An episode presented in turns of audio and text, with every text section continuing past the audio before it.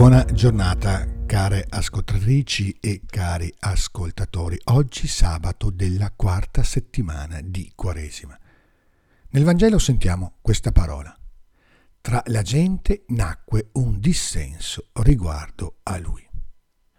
La presenza di Gesù a Gerusalemme continua a suscitare discussione.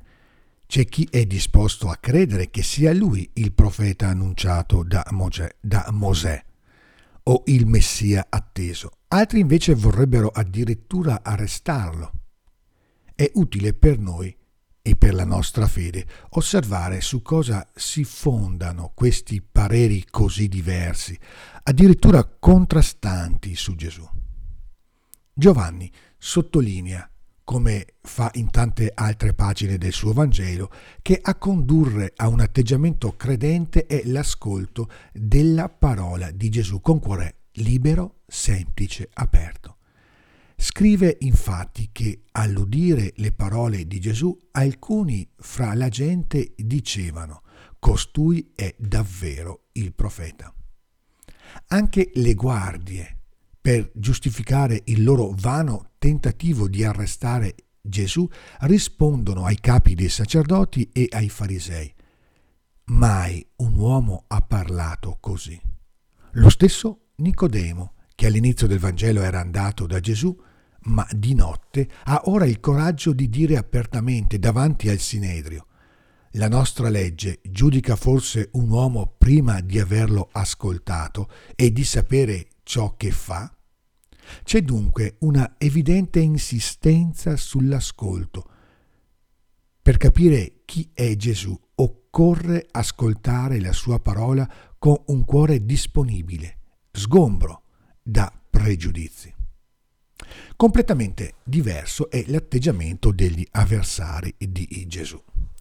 Essi non sono disposti a vivere questo ascolto accogliente, in quanto lo hanno già giudicato sulla base della loro precomprensione, senza lasciarsi scalfire o quantomeno interrogare da ciò che Gesù dice. Dalla Galilea non sorge profeta.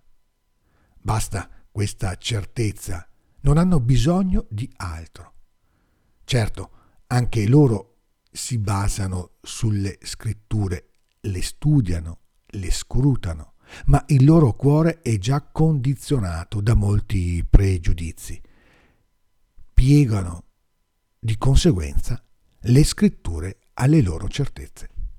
Anziché, anziché interrogare e lasciarsi interrogare dalla parola di Dio, la interpretano forzandola a loro uso e a loro consumo.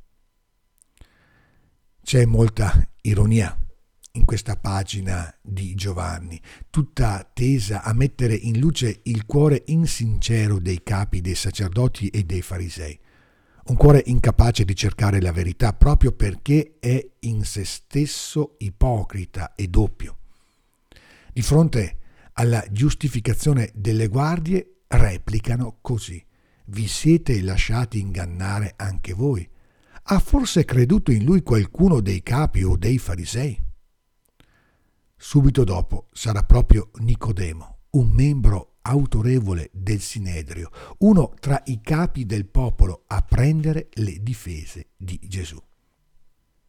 Inoltre i capi dei sacerdoti, e i farisei aggiungono, sempre rivolti alle guardie, ma questa gente che non conosce la legge è maledetta. Anche in questo caso è Nicodemo a ricordare loro.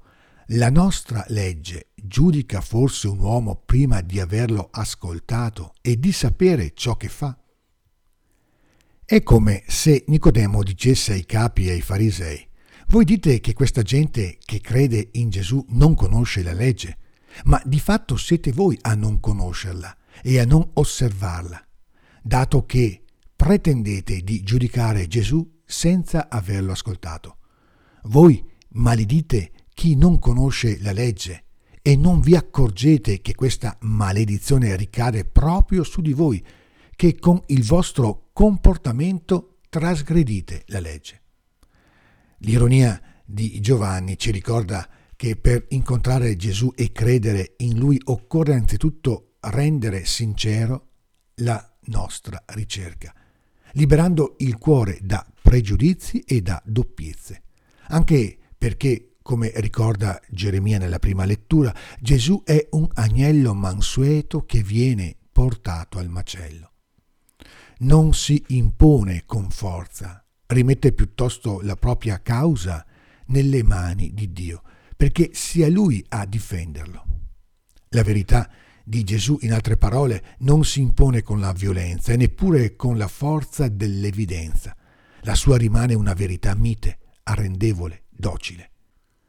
Chiede di conseguenza di essere cercato con mitezza, pazienza e sincerità. Buona giornata e ogni bene nel Signore.